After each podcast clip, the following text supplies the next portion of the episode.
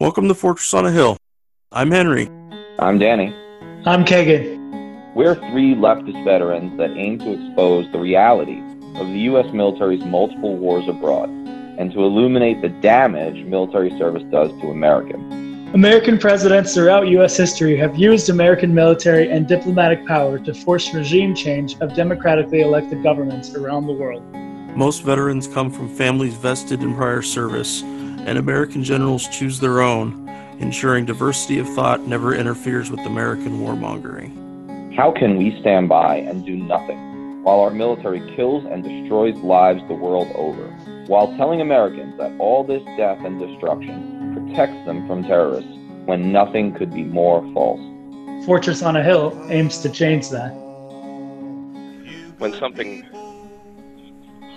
Keep and then when something Dave. profound when something profound happens like this which i think this is pretty profound when something profound happens like the assassination of a fucking sovereign nation's top ranking general and maybe second or third ranking like human being in government like we don't even know how serious it is because so many other serious travesties occur every goddamn day that you just get lost in it and you're like well is this really important or are we just making a mountain out of a molehill?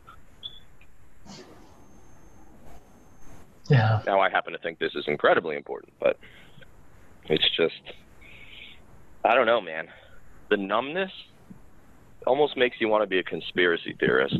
It almost makes you want to believe you know it and i'm not i'm more of an occam's razor guy as i've said a million times but of course every time i say that i then you know put forward some sort of conspiracy theory but it it almost makes you think that purposely, like the powers that be, like the Orwellian 1984 government that we have, is like trying to like make us numb a bit at a time, so that when they eventually are like, well, now we've just got to kill the Jews, we'll be like, well, I guess we do. You know what I mean? I think that's how it works. You know, I don't know. Maybe I'm wrong. People Oh, get damn. beat down so much that they feel like that when something else bad happens, it's just kind of like, oh, this is just one more thing to add onto the pile, right? Oh, I don't know. I feel like Yeah. a lot. There's a lot bigger perspective. Like I think, I think a lot of people are getting it, and they're start. They're like, oh, whoa, this is really messed up. Um, it's really annoying to keep hearing like the right wing media and like the basically state TV that is Fox News, like just constantly say, oh, he was a terrorist and blah blah blah, as if that like somehow excuses the fact that like we killed him. And there's like no context, like no historical context, no context of like the structure of um, the Iranian military and like how important the the IRGC is to you know the country and to the military structure, you know, and it's there's just a lot of ignorance being thrown around and that also really frustrates me because when you try to talk to people about it, they just you know the people that are in support of it just go back to the oh he was a terrorist stuff, and I'm like no. It, but it's it's a really an interesting word that word terrorist. You know, I mean, it's such a valuable. I, I mean, I used to have this teacher at West Point who used to say that language. I mean, obviously he read early Chomsky, but he would say like language is the most powerful weapon in the arsenal of human affairs. And at first, I remember thinking, "Nah, I'm pretty sure it's a hydrogen bomb," you know. Um, but but like over the years, you know, I was 19 and stupid, but now I'm like, maybe it is though, because you can't build a hydrogen bomb unless you've cowed the people through absurdist, euphemistic, powerful language for decades, if not centuries, right? Like the people should have stood up and said, no, we're, we can't build a hydrogen bomb because if we build it, that gives us the capacity to destroy humankind, and therefore it's in some ways a suicide pact. And of course, the our opponents are going to then build one. So, like, as soon as the government started trying to build a hydrogen bomb, the people should have been like, no. But that didn't happen because the people had been cowed for decades and decades, really centuries, through the language of fear, right? And and the language of just like um, aggression towards others, and the sense of defensiveness, and the sense of like both racial, ethnic, and religious difference. And I mean, I, just I've been getting really philosophical in, in my old age, and I'm starting to write articles that kind of lean in that direction because I'm increasingly persuaded that that's real. Because like terrorist, okay, what what's terrorism? Like, okay, was was Soleimani was were the was the Quds force or Quds force uh, terroristic? Well, by some measures, I mean, I think there is evidence that they promoted uh, groups that conducted terrorism, may have even conducted some of their own, maybe even some false flag stuff. But the assassination via drone of like another country's major leader when there's been no war declared and also a bunch of other people in the convoy who no one gives a fuck about, right? No one gives a fuck about the other people who died. Um, that's terrorism by definition, right? It's it's meant to sow terror, right, in the enemy, which the word enemy is. We can go down this road forever, right? It's like it's like when my son asked me why, you know, and I lose my fucking mind. You know, he'll be like, "Dad, Dad, were you in the army?" Yes. Why? Well, I, you know, I wanted to travel and I wanted to serve my country. Why? Um, because uh, you know, I thought I thought that there were bad guys in the world. Why are there bad guys? Well, actually, there's well, bad's a funny word. You know what I mean? And he's three, and he doesn't get any of this. But like, I'm going down a rabbit hole until at the end, I'm like, just you know, I steal this from Louis C.K. where I'm like, shut the fuck up and eat your fries. You know, like which basically Louis does a similar bit on this. But like, we could take the word terrorism and then like unpack it until we're like figuring out what the word is is. You know, like it just shows how deep this goes.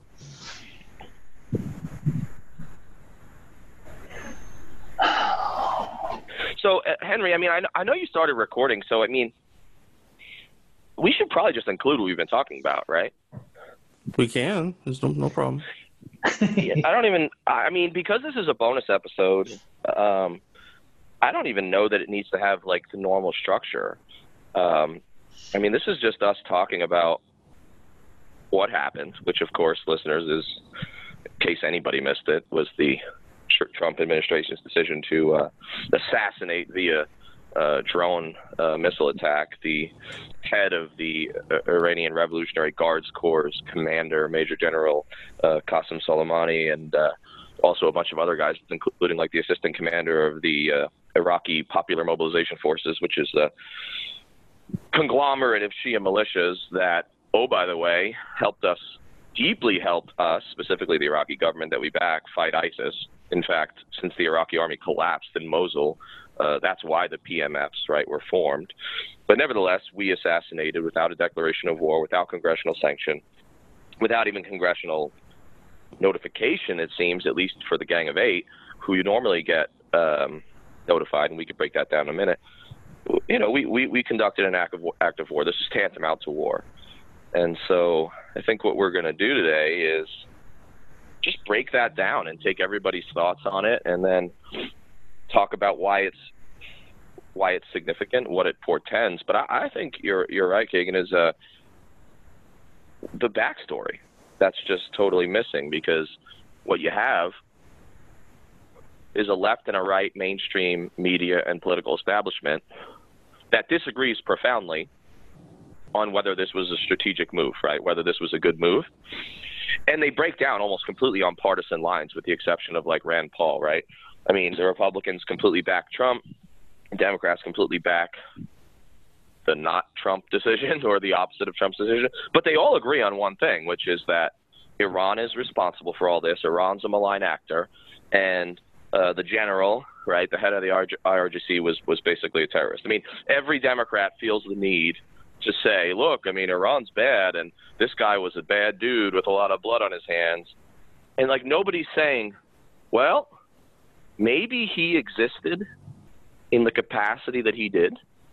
And maybe the IRGC was formed in with the charter it has based on a very, very specific and complex and defensive, I think the key word here is defensive, defensive Iranian strategy in the aftermath of the 1980 to 88 Iran-Iraq war. And of course, it goes deeper than that, and, and we'll we'll jump in. But I don't know. What do you think? It was just should we just go around the horn? I mean, to the extent everyone is, you know, prepared or, or thinking about it, and say like, start with like what happened and what stood out about it, and then maybe we'll go back around and talk about some of the backstory that we think is missing. Well, you guys start because I I'll go last. Well, I wanted to. You started off on a really cool perspective, which is like let's try and look at this objectively. Like where we're not the United States and we're not, you know, these countries dealing with this stuff. Um, like let's just look at this as an, ab- an like an object, uh, something that happened, right? So I I, t- I tend to look at Iran's uh, decisions to make these moves, um, like like you were saying about the way the Quds Force works. We can we can look at that as Iran's way of doing force projection, right? Because they don't have the incredible infrastructure of you know our country or other countries that are able to go out and use uh, conventional military forces so what do they have to do? They have to use asymmetric warfare. They have to use these, you know, militias, these Shia militias that are, you know, in conjunction with their ideology. So, you know, if we were looking at it from that perspective, I think that would give people a little more context into what's actually going on instead of just, you know, blanketing this guy with the, oh, they're terrorists and blah blah blah. If we looked at it from the perspective of this is a country that doesn't have a lot of money. I mean, they're going through a really bad economic crisis thanks to our sanctions, and so they have to find a way to like put their message and project their strength, like any country does, right? So, I just think it's really unfortunate that we don't try to um, we don't try to look at it from that perspective. I keep wondering how far American forces were from the actual drone site. Was it, you know, was it so close that, you know, shrapnel hit hit them because, um, Danny, both of us have been to the the Baghdad airport, you know, the green zone and such. That's supposed to be an an allied area. So the idea that the Iraqis have anything left to hold them over onto our side if they ever did, it, it's all gone. And oddly enough, this morning the uh, Iraqi par- parliament passed a bill asking all of our forces to get out of their country, and President Mahdi is supposed to sign it. And this is like the third yeah. time they've done that, right? well, yeah, they've done it a few few other times, and then we're not going to respect it, obviously. But it, it really it really says something about where we've arrived at after occupying that area for so long. And yet we're still yeah, willing does, to it, put a gun to the head to the head in their in their capital. And I'm, I'm being facetious, but I think you get my point. It is uh, il- illustrative of how much matters in Iraq have gotten out of our control. You know how much despite the presence of our forces, despite the bullying diplomatically that we continue to do, you know, BIAP used to be an American city. BIAP being Baghdad International Airport. That's what we used to call it. Of course, you know that, you guys. But it used to be an American city, right? It was probably bigger than any city in Vermont, literally, when when it was at full strength, right, or close to it. Um, the fact that you know Iran had the wherewithal to have any presence there that he could, that the general could fly in, and that we could then strike him via missile attack. I mean, I'm sure we still have troops at BIAP. I, I'm, I've not kept up with the force structure or the order of battle of American troops in Iraq for some time now, but I have to believe we have troops in and around BIAP, and so it is fascinating that like basically right on or right outside the airport in a convoy, we're like blowing this dude up. And it's like, wow, this is so demonstrative of like how out of control the whole situation has gotten. And then you say like, well, how close are American troops? I'm wondering how close the drone operator was. Like, has it been put out? Was he in Nevada or was he somewhere else in Iraq or was he at another black site somewhere else? Like, I mean, I don't know if this is how it went down, but it may very well have it would be really instructive if some 20 year old in goddamn Las Vegas popped the second or third most powerful head of you know governmental person in a sovereign nation. Like this is like war gone amok. Like this is this is drone and AI warfare sort of like just gone off the rails. What I mean, who could have foreseen this? It, the whole thing is insane just from a just from a structural point of view of like what actually happened absent all context or all consequences. And why didn't Bush and Obama do it? That's something I've seen numerous articles mention or, or infer about a little bit that they. So I, I want to say Dick Cheney had wanted to, and either Bush told him no, or the people pushing back on that a little bit said no, it's too, too disruptive to the region.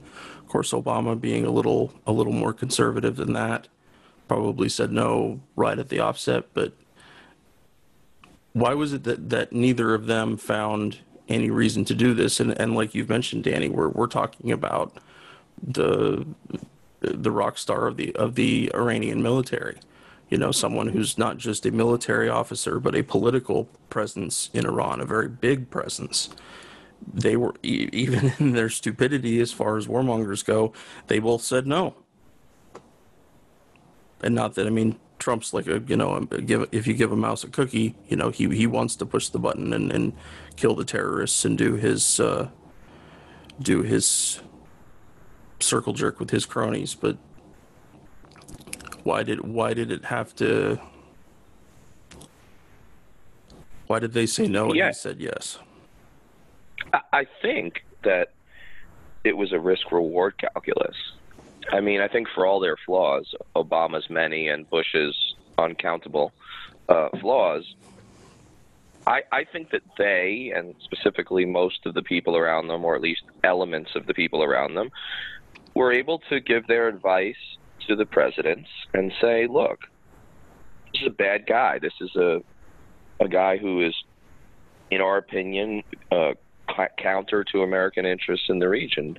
Dot dot dot. But you know, we stand to lose more in uh, a the resultant instability of the region. B the inevitable because pride demands it. The inevitable retaliation against soft American targets, and then th- and then C the increased likelihood of another war with Iran when we're already just absolutely trapped, especially back then in quagmires in Iraq and Afghanistan. So I just think cooler heads prevailed. Like, I don't think it's because they felt any sympathy for the Iranian position or, Oh, or understood the context of our aggressive behavior since 1941 or definitely 53. I just think they did a risk reward calculus and saved us the trouble. But Yeah, what I what I fear is that in in Trump land, you know, he has the perfect. He's like the perfect storm. Like his unsteady temperament, combined with his ignorance, combined with his laziness and his opportunism uh, electorally, I think all of those combined to make him more malleable to the you know hawks within his administration to to make this happen. I mean, think about it this way. You said why didn't Bush kill him? Okay. If anyone was going to kill him, it ought to have been Bush around 2007 and 2008. Now why? Because allegedly and and by the way, this isn't as open shut of a case as many people make it. Um, I have no doubt that Iran played a role in backing the militias and their EFP, um, which were advanced IEDs, right? Their EFP, you know, bonanza that went on killing uh, hundreds of American troops, uh, mostly in East Baghdad and other Shia areas between 2006 and 2008 or 9. But it's not an open shut case. I think some, to some extent, Iranian influence has been uh, exaggerated. But nevertheless, let's assume it wasn't. At the moment when Iran's support for the the Shia militias that were killing, uh, if not the preponderance for a while, at least a large minority of the American deaths in Iraq. I mean, one would think after 603, I think that's the count, Americans were killed by the by those Shia militias, specifically those bombs. Wouldn't that have been the moment to kill him? Like, why now? That's one of the things that bothers me. Why now? yeah. Like because he was maybe about to plan some attacks on a few diplomats and a few rocket attacks on some bases. And that's some pretty minor shit compared to when we were in fucking Iraq and literally had nightmares about EFPs every day and every daydream as we left the gate, wondering if we were coming home with our life or our limbs. I mean, that ought to have been the moment. And here's the other thing we just talked about the report right? The, the the film, the report, all about the lies associated with the CIA torture program. Well, because I'm a masochist, I rewatched Official Secrets with Keira Knightley, and also um, Shock and Awe um, with uh, James Marsden about the both of which were about the profound lies that got us into the Iraq War in the first place. So my question is this: like, why would we ever take the government's word for it? On intelligence. Like, why would we like? So, in other words, Trump comes out and says we had to do this because he was about, he was planning and about to uh, execute these attacks on American bases. But he provides no evidence, right? And why does he provide no evidence? Well, you know intel, right? Because oh, it's classified, official secrets, right? Secrecy, American security. All right, that may have played in a pre-Iraq war, lie us into war invasion. I mean, it still shouldn't have because we've been lied to since like you know 1776. But it, theoretically, it should have. Maybe that would have applied before 2003. But in a post-2003 world, I'm like, fuck secrecy. The risk reward there is there's more risk associated if you're lying than there is risk if you tell us something classified. So my thing for the rest of my life, and I will be such a cynic forever. I'll be like a curmudgeon, you know, in my nursing home, telling all the other old people that are trying to play bocce ball that they should, you know, never trust their government. But uh, you shouldn't. I'm like, give me the evidence, show me, tell me what he was doing, publicize it. It's a this uh, the public deserves to know when you commit an act of war, when you de facto place us in a state of war, when you create a fait accompli where now Iran is going to have to retaliate. Like you owe it to the family of the people that are going to die, and mark my words, going to die in at mm-hmm. least the singular, if not multiple, Iranian retaliations. So it's like, I don't buy the evidence. Show it to me, publicize it, declassify it, because why in the world should I trust you? In a world where I've seen those three movies in the same fucking two week period, I feel like I'm owed some evidence, no? Definitely, definitely. And I just, it just makes me sad. Like I think about, like even like setting aside America's perspective or the you know the narrative that we're being fed. Let's just look at things from Iran's perspective. There, there's been two invasions in two countries. They're direct neighbors, left and right of them, and we have built multiple bases and we have Fifth Fleet headquarters in Bahrain, which is just across the Gulf. You know, we have we have multiple uh, ships there every single day. We have like, and beyond the fact, like we're doing these economic sanctions, which have devalued the real like, uh, I don't know, seventy five percent or something. Well, it's gotten a little bit better lately, but it's still not great. It's pretty bad, and like we're putting this country in a in a position where even the people who are against you know what like say Soleimani like so say like Soleimani had a lot of support within the elite you know um, the Iranian elite and the higher ups but like there was a lot of people that weren't like regular Iranian people that weren't happy with what they were doing and well and just what the with the government's doing in general but if we attack them, like, well, if we attack them more, you know, we're only going to solidify resistance against anything that we try to do.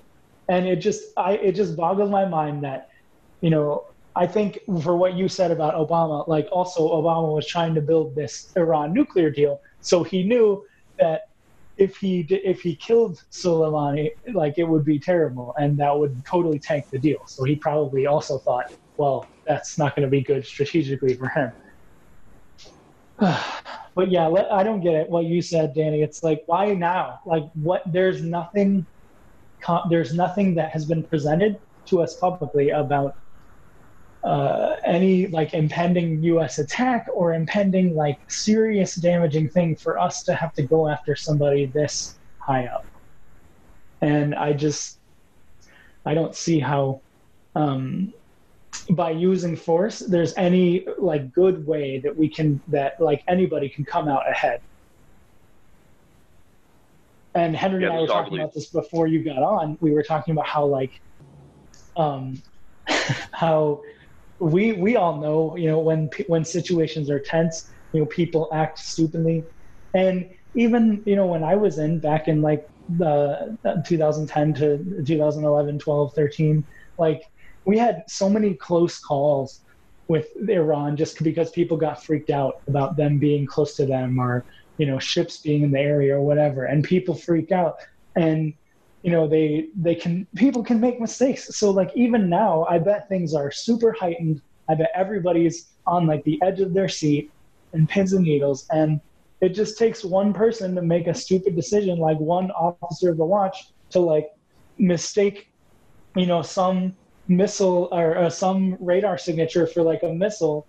And then you know they end up making the decision to shoot back. Like we don't you know that kind of shit happens all the time But yeah, you know, you guys might have seen my uh, article for Truthdig that I pumped out at like seven in the morning when this happened because my phone was flooded with requests. But I talked about like how many wars in history have been started by assassinations or individual insults against a, a singular member of someone's country. You know, like the War of Jenkins' Ear, which was like a two-year naval war between England and Spain because allegedly, like a Spanish officer had like amputated the ear of like a British merchant seaman. Like, imagine how many people died in that war over a fucking piece of ear. Like, and then like Charles Gordon dies in Khartoum in the Sudan. You know, and he wasn't even in the British Army anymore. And the British go to war with Sudan and the Mahdi from like 1886 to 1898, deaths of tens of thousands, you know, and then of course World War One, right? Like the Yeah. assassination of a fucking Austrian archduke by a non-state actor, know right? This is, I mean, in some ways this is worse because this is like, like they said Serbia backed the Serbian nationalists who killed um, Ferdinand, but they even totally if they did did, like, and and even if they did, like, let's just like assume they totally backed him and they gave him the gun, right, and the bullets. It, it, it's like that's not even as severe and as uh, overt as what we did, which is like uh, one state actor bombed another state personnel. Like, it's incredible. Like these sorts of things, like you said, now the world's on a hair trigger. A hair trigger. And the other thing you said that's so valuable is this is the most counter like assume everything they say about fucking Soleimani is correct, right? Assume everything they say about him is. He's the blood most bloodthirsty terrorist in the world, right? That's how they're there. He's just as bad as Baghdadi, which is of course fucking ludicrous. But that's what they say, right? Assume that's true. This is still the most unstrategic or astrategic move of all time. Because what was the theory? What was the theory of sanctions and maximum pressure, right? Is that what they call it or whatever that this, the policy is? The theory has always been, and it's been a flawed theory, that if you squeeze the regime, right, enough, if you contain them, which just means surround militarily, and if you cripple them with sanctions, which of course counter counterproductively hurts the people most, right? And we've learned throughout history that sanctions tend to actually solidify the people with their government because they resent that their starvation because they don't blame their own government. Maybe they should, but they don't blame their own government for the sanctions. They blame the outside entity vis-a-vis the United States that's sanctioning them. But nevertheless, the theory was if you starve them and you surround them militarily, the youth, the moderates, will rise up and they will overthrow the Ayatollahs because most Iranians hate the regime. Now, there is some truth in the fact that the youth, in particular of Iran, is far more progressive and far more pro-Western than, than, than the youth in many other Arab countries. There's truth in that. In fact, the youth in Iran have a lot more in common with Americans than the youth in Saudi Arabia, ironically. But by doing this, by by this egregious act of aggression, we have accomplished for the regime that with which they have been obsessed with doing and attempting to do since 1979, which is to solidify the entire population, for all its heterogeneousness, under their as loyal to them. This is what that's going to accomplish. The people, when you attack another country, I mean, look at it. Look at look at September 11th. Look at Pearl Harbor. When you attack another country, you, everyone rallies around the flag. Stupidest thing Japan could have done was attack Pearl Harbor. Why? Why? Because less than a year before Pearl Harbor, when Roosevelt wanted to uh, put in place a peacetime draft in order to prepare for the potential of impending war, that passed Congress by one vote. Because literally half of Americans were isolationist, or at least opposed to entering the European and Pacific wars. But the minute they attacked us at Pearl Harbor, the fucking moment they attacked us at Pearl Harbor, you couldn't find an isolationist. You couldn't find a pacifist. They they disappeared. They went underground, right? 99% of people rallied around the flag. So why would we want to do this? What do we I mean, I just want to know what effect they even think this is going to have. They think because of this, now the Iranians are going to like what overthrow their government? Fuck no, they're going to rally behind the government even if they hate that government. They're going to say still we'll take an Iranian government that we don't like over American foreign aggression that we don't like.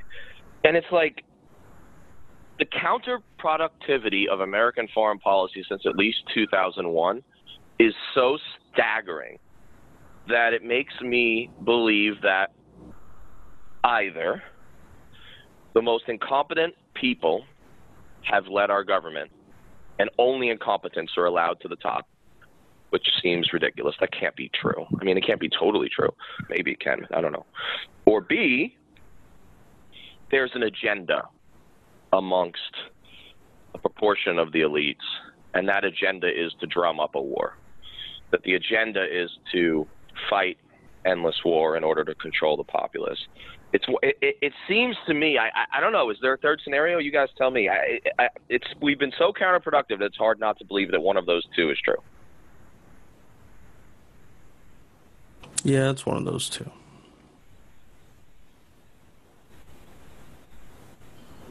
I don't know. It's So should, scary.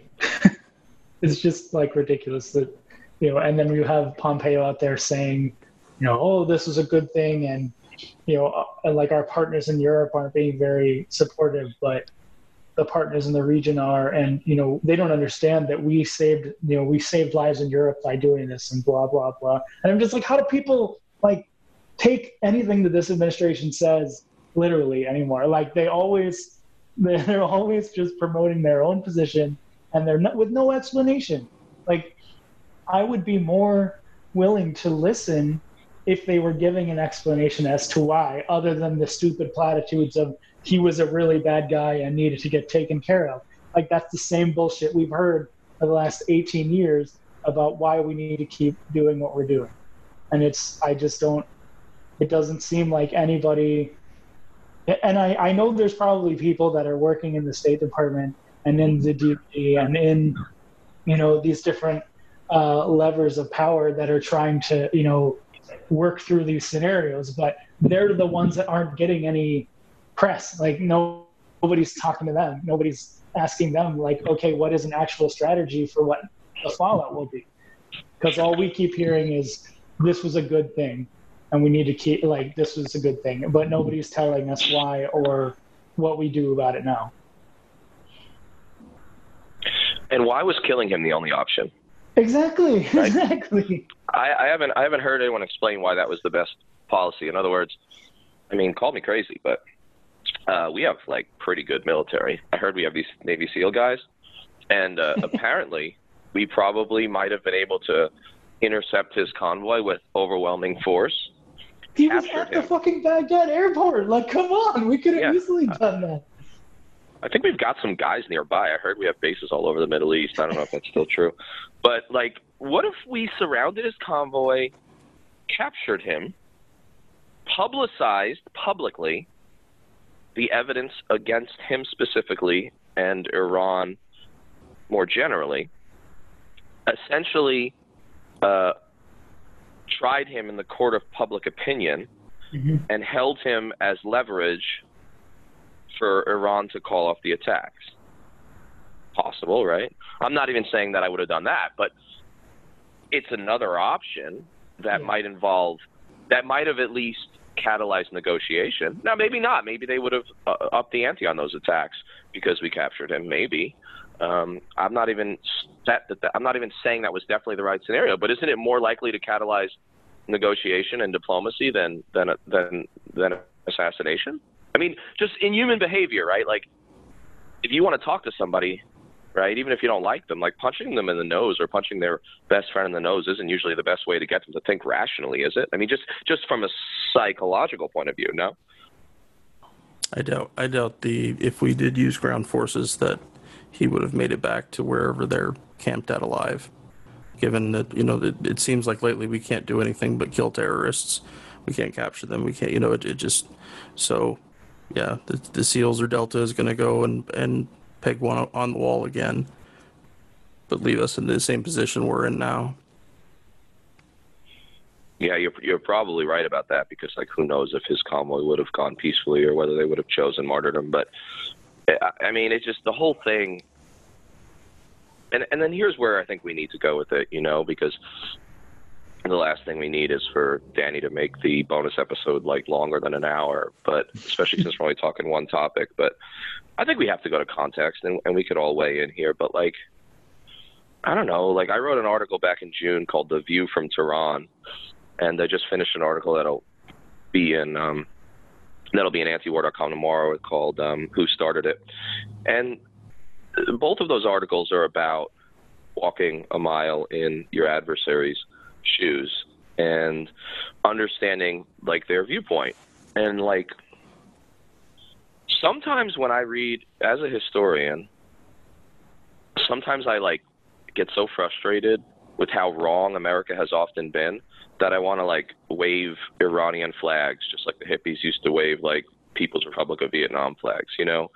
Um, and I wouldn't necessarily to do that in practice, but it like makes me want to like tattoo a fucking Iranian flag on my fucking bicep because I'm so sympathetic in many ways to their cause. Now, not because I like their government. I think their human rights record is abhorrent. It's like right below Saudi Arabia in shittiness. Um, but Saudi Arabia, there are there are shitty human rights violators, right? There there are tyrants. We like them, but I mean,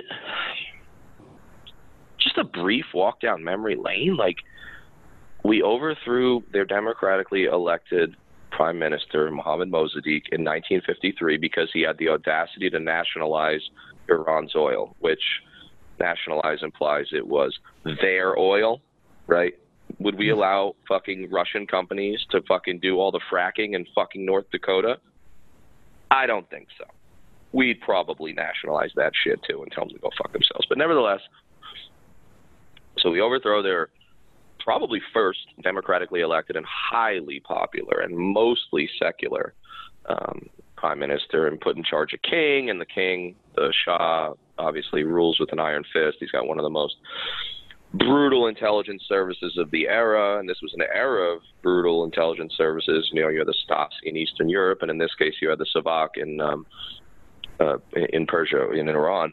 So there's that, and then there's well, the Iranians get fed up with the Shah, and thereby, through the transitive property, I took. Um, I, I, I took uh, math in high school, so I remember that. Uh, anyway, through the transitive property, they also blamed us, and so there's the hostage crisis and blah blah blah in 1979. But you know, I mean, none of the hostages were like executed.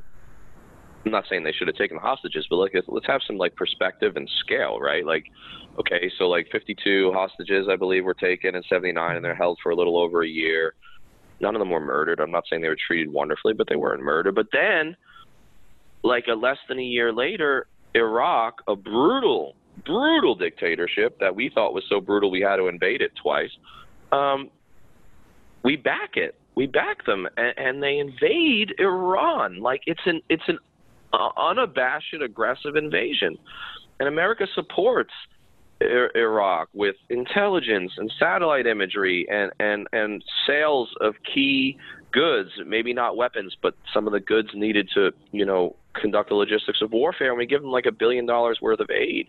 And half a million Iranians died in what for them was an existential existential war. I mean, to lose that war was to lose independence and potentially lose more than that because of the mass murderous nature of Saddam. And during that war, because we were like protecting uh, Kuwaiti and other states that were allied to other Arab states, small Arab states that were allied to Iran um, or to Iraq, you know, uh, Iran out of desperation was, was was trying to sink like Iraqi and and then uh, their allied oil tankers, you know, just for for a war necessity. We started putting American flags on like Kuwaiti tankers, and then when Iran had dared transgress and, and attack, we sunk their entire navy in Operation Praying Mantis at the end of the Iran-Iraq War. No declaration of war. We just sunk their navy. No one ever talks about that. And then we shot down one of their airliners by mistake quotes, killed 290 people, and we gave a medal to the commander of that ship. And then George H.W. Bush said that he would never apologize for America. Even when America murders 290 civilians by accident, he wouldn't say, hey, sorry, guys, we didn't mean to do that. No, he refused to apologize. Publicly said that. All this goes on, right? All this goes on. And this is the perspective from Tehran. And then, like you said, in 2001 and 2003, we surround them with military bases on a level never before seen in their history on both sides. We invade and occupy their two na- largest neighbors to the east and the west. And then, worse still, in 2002 and 2003, we start threatening them. We start saying after we're implying that after Iraq, you're next. You know, we put them in the axis of evil there's only three countries in that motherfucker, right? In that in that triumvirate, and like country number one, Iraq, just got regime changed. And if you're Iran, you're like, well, the North Koreans might have nukes or almost have nukes, so they're probably not going next.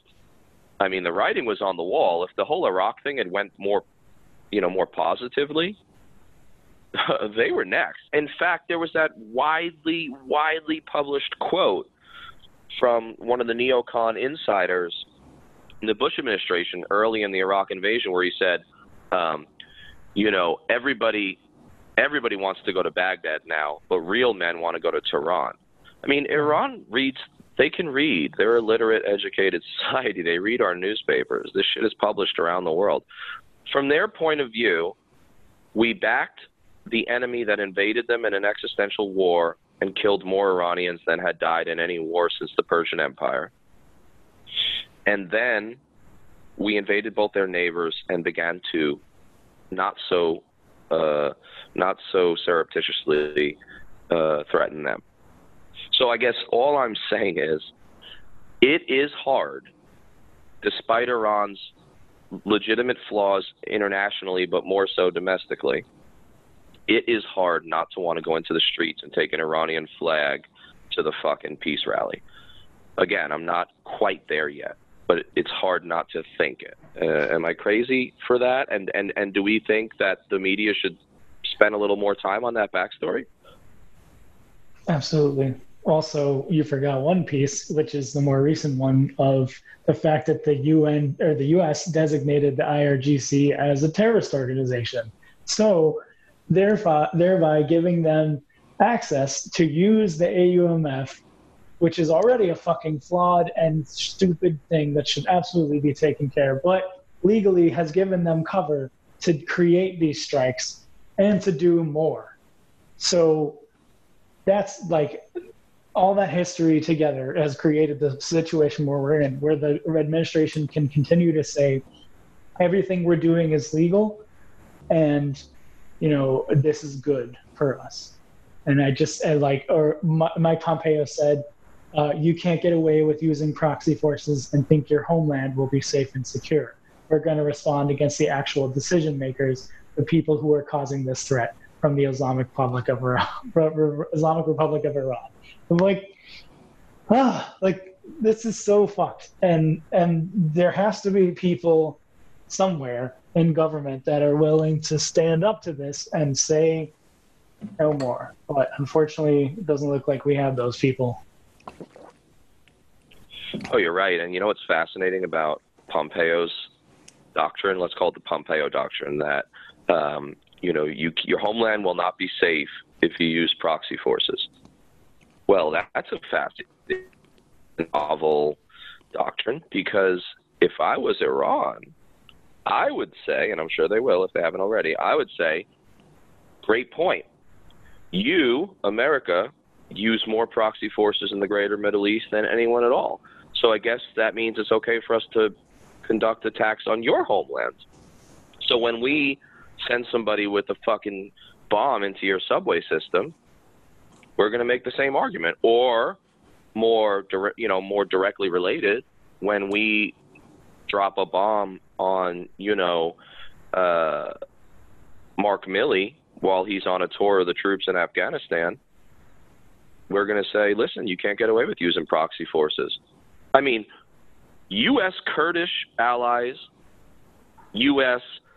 Anbar Awakening allies, you, you know, U.S. Afghan local police, uh, the Saudi army. These are all proxy forces. Uh, you can make an argument, not an argument. They are proxies of the United States. Yeah. So if if the Pompeo doctrine holds, then you know the logical conclusion is that it's okay to attack the American homeland. I think it's an extremely, extremely dangerous doctrine. So much so that if it had been applied during the Cold War, when the entire war was basically fought between American proxy forces in the third world and Russian proxy forces in the third world, the Pompeo doctrine would say that America and Russia shouldn't have nuked each other, that their homeland Mhm. shouldn't have been safe, right? I mean, Absolutely. it may sound like an it may sound like it may sound like an absurd extension of of the logic, but it's not. I mean, the guy went to West Point, which means he took four semesters of mandatory history. I don't know what his major was. Maybe he was a history major. The motherfucker ought to know better. I'm like, who was your teacher? Who the fuck taught you at fucking West Point? Makes me like sad for the institution. He certainly wasn't in my class. I mean, because first of all, he would have gotten an F, and second of all, if he didn't get an F, he wouldn't have fucking said something so stupid as the Pompeo doctrine. I mean, how many people do we know? Like, American history is pretty bad already, like as it is taught, because we, you know, we only look at things from our white European Eurocentric um, perspective. So, I, if he got that traditional education, I don't see why he wouldn't. At least, you know, he probably wasn't thinking that way. Oh yeah, no, absolutely not. All context is absent. You know, the Democrats and the Republicans live in different realities, which is already disturbing. And, and I don't think we could have the events that have been unfolding over the last 19 years. I don't think they could have unfolded quite as absurdly had not the partisan divide grown so tribal had not, especially in the post Trump era, or at least in the post Fox News era, had not Americans begun to live in ab- absolutely alternate realities with alternate facts, right? Um, there is still such a thing as ob- uh, objectivity. Now, nothing is completely objective, but there's something that is approaching objectivity still exists. And, and mostly you find it among scholars. Um, scholars disagree, but there is something that we call the scholarly consensus on most issues. And sometimes the consensus is like a 99% consensus, like in climate change. Sometimes it's like a 90% consensus in most pe- like historians' view of things like the Mexican War and things like what caused the Civil War. And then there's sometimes con- you know consensus that's only 70%, but uh, there is still such a thing as almost truth, right? That's what I'll call it, almost truth. and, and yet, neither side even approaches it. Neither the political, like establishment, mainstream sides approaches it. Like you've got the Republicans. We'll, we'll start with the Democrats. The Democrats are wrong about like 80% of this issue. The only thing they're right about is that it was stupid to do it, right? That it was stupid to assassinate this dude. They're right about that. But the other 80% of the story, context, the blame, the view from Tehran, they're wrong about all that, right? They they don't even talk about it. The Republicans are almost more refreshing because they don't even pretend to live in reality. To them, it's like, no, America's always been wonderful. Iran has always been evil, and therefore, we were doing God's work by murdering this guy. I mean, I almost appreciate them more because you could look at them and say, yeah, I mean, they need to be committed to an insane asylum. You know what I mean? Whereas when you look at the Democrats, you say like, ah, see, these guys are fucking, these are these are phonies. You know, these are frauds. You know what I mean? They're trying to sell us a bill of goods. The Republicans aren't really selling anything but crazy. I mean, they're selling crazy out of the bottle. You know what I mean? Like they really are. I mean, it, it's it's you know it's insane, but at least you can identify the enemy when it comes to Republicans. You, you know, the, the Republic. I mean, I, I I'm so like, and I'm not even like pro Democrat. I mean, you guys have seen how many articles I've written that are criticize them, and most of my attacks come from Democrats now. Most people attack me, but like, I, I mean, Republicans have gone so far off the rails and have made me so mad and have become so just demonstrably evil to the extent that evil exists that they could run Jesus Christ, they could run Jesus of Nazareth for president in 2020, and I'd vote for Joe Biden. Okay, like not, and I'm not saying I'm gonna vote for Joe Biden, but like, you know what I mean? Like if I had to vote between the two, I'd be like, well, this guy who heals the sick seems pretty cool, but he's got that R next to his name, and I remember George Bush. You know what I mean? Like there's no way, and and I think that that's, I guess what I'm saying is that I'm part of the problem, but I almost blame them for making me part of the problem, and um, as much as that's a cop out, and the context that I talked about, the context that you guys talked about, turn CNN on right now. I mean, the, this story still dominates the news. At least it did all last night when I couldn't sleep.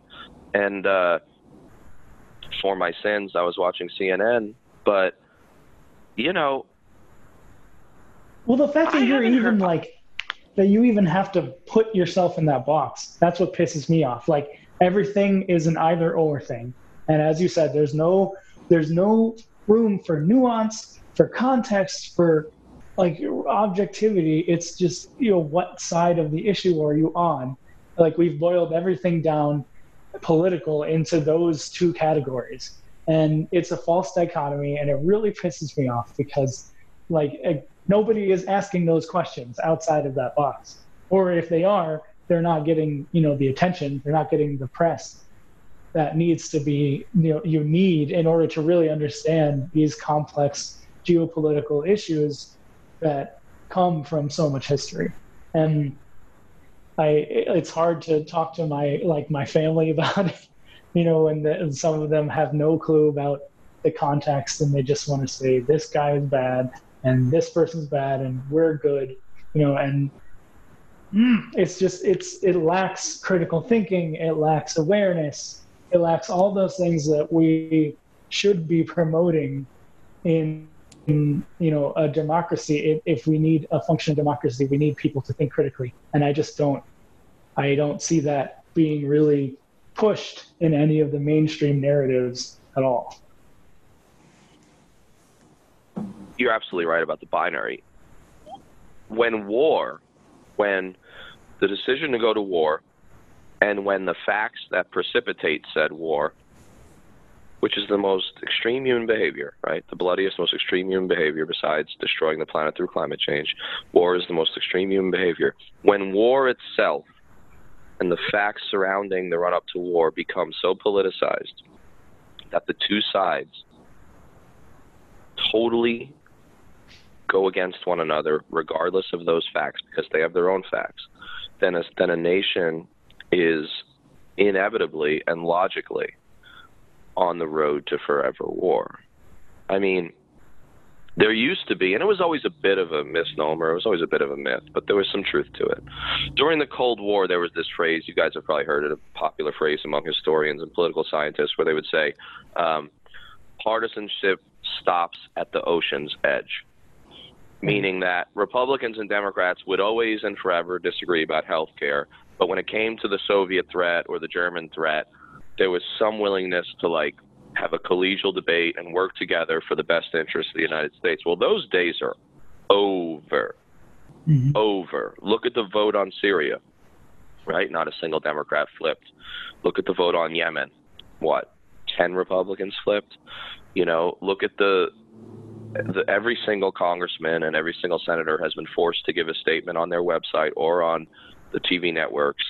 And how many Democrats have supported Trump? I think the answer is zero, at least full out. And how many Republicans have supported, you know, that Trump was, you know, were against Trump. I mean, Rand Paul and maybe a couple others.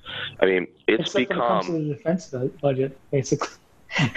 right. And then on the, the the, defense budget is yeah, it's the only bipartisan thing, right? I mean, unless you're Bernie Sanders, like everyone's voting for it. But you know, this is scary, scary stuff. Uh, uh, you know, the, the I mean, I think we we beat this up a little bit, and I I have a feeling on our next episode we're gonna have to like readdress this in a shorter segment because. Um, tell me if I'm way off base, but uh, let's say we record later this week or early next week.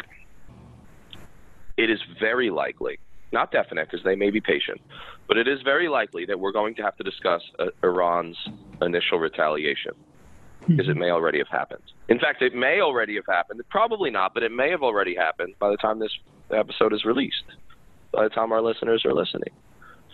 So I think we're going to have to readdress this. But the last point that I want to make is is this: it's a constitutional point. People for, seem to have forgotten about the constitutional structure surrounding war making. Well, what Trump did with this action is he made war. Well, first of all, he committed an act of war, but secondarily, but more importantly, I think, he made war inevitable, right? Now, what he did was he created a war, and then he, at best, right, left Congress, the media, and the people to pick up the pieces and decide whether to support their country now that their country's at war, which puts those people in a very difficult position because to not support the war that Trump just started is to seem unpatriotic and against the troops, right? Let me give you an example of when this happened before and why the Constitution, as, as far as the Constitution says, this is not how it's supposed to work, right? There's supposed to be deliberation in the legislative body as to whether war is necessary, right? Unless it's directly in self-defense, in which case the president has like 90 days, you know, before Congress has to sanction it, you know, War Powers Act and all that. But I have a problem with the War Powers Act. Doesn't get me started on that. We'll do that in another episode. But legalistically, here's something that happened in the past. Um, in 1836, I promise I'll try try to be brief. In 1836, Texas slaveholders, who were illegal immigrants, most of them in Mexico, decided to rebel against Mexico's sovereignty over the province of Texas because Mexico had outlawed slavery and Mexican law said, and they had agreed to it when they first came, that they had to uh, convert to Catholicism.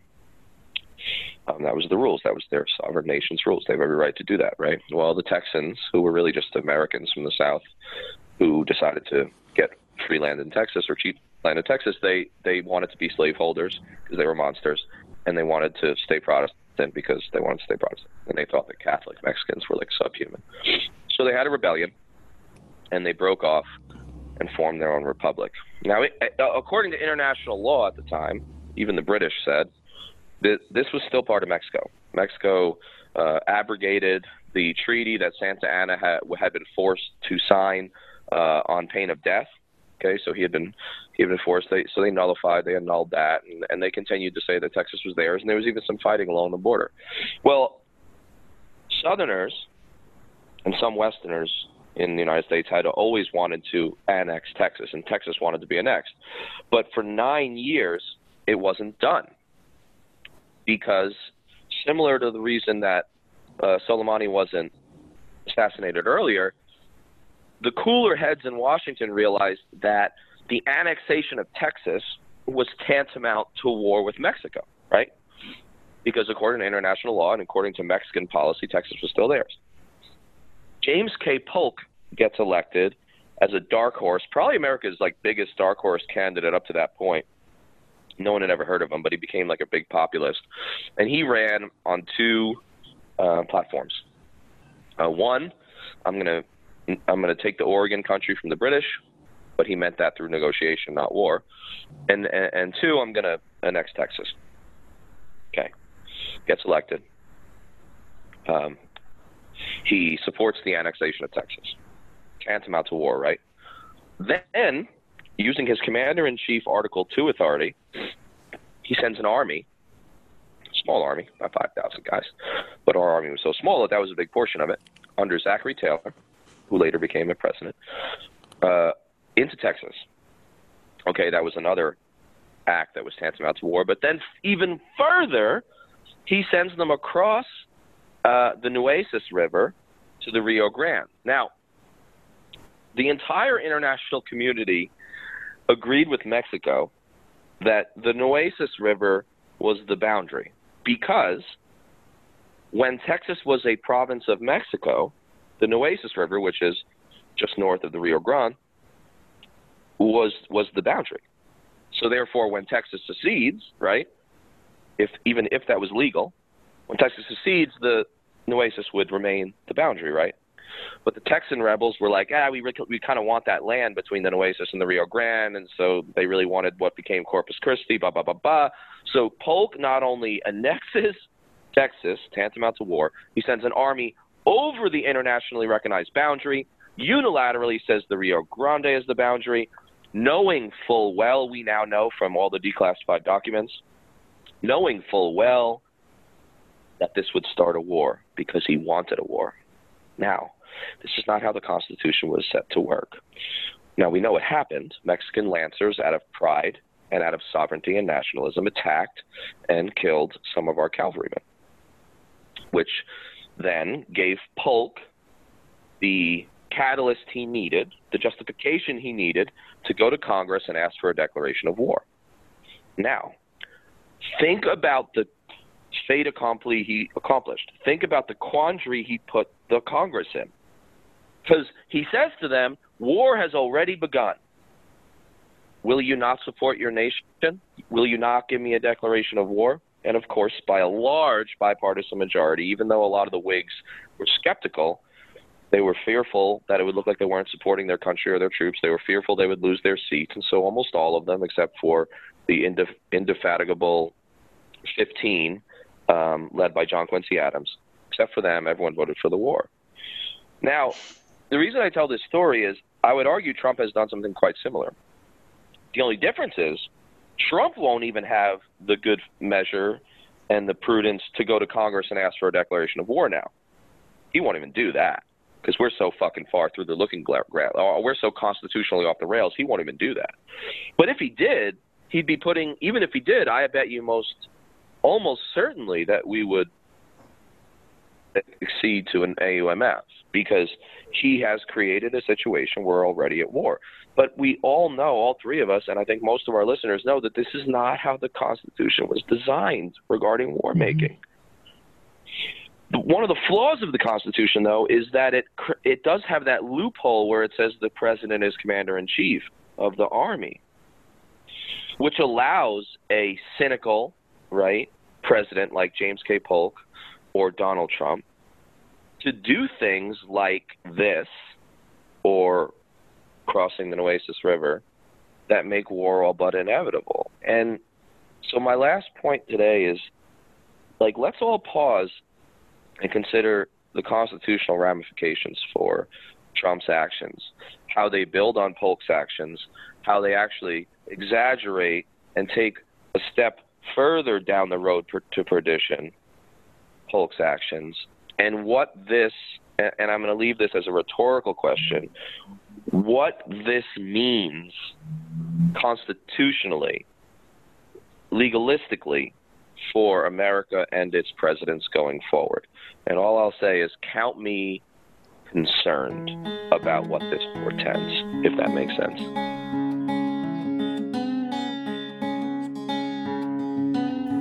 We're on Twitter at Fortress on a Hill and also at facebook.com at Fortress on a Hill.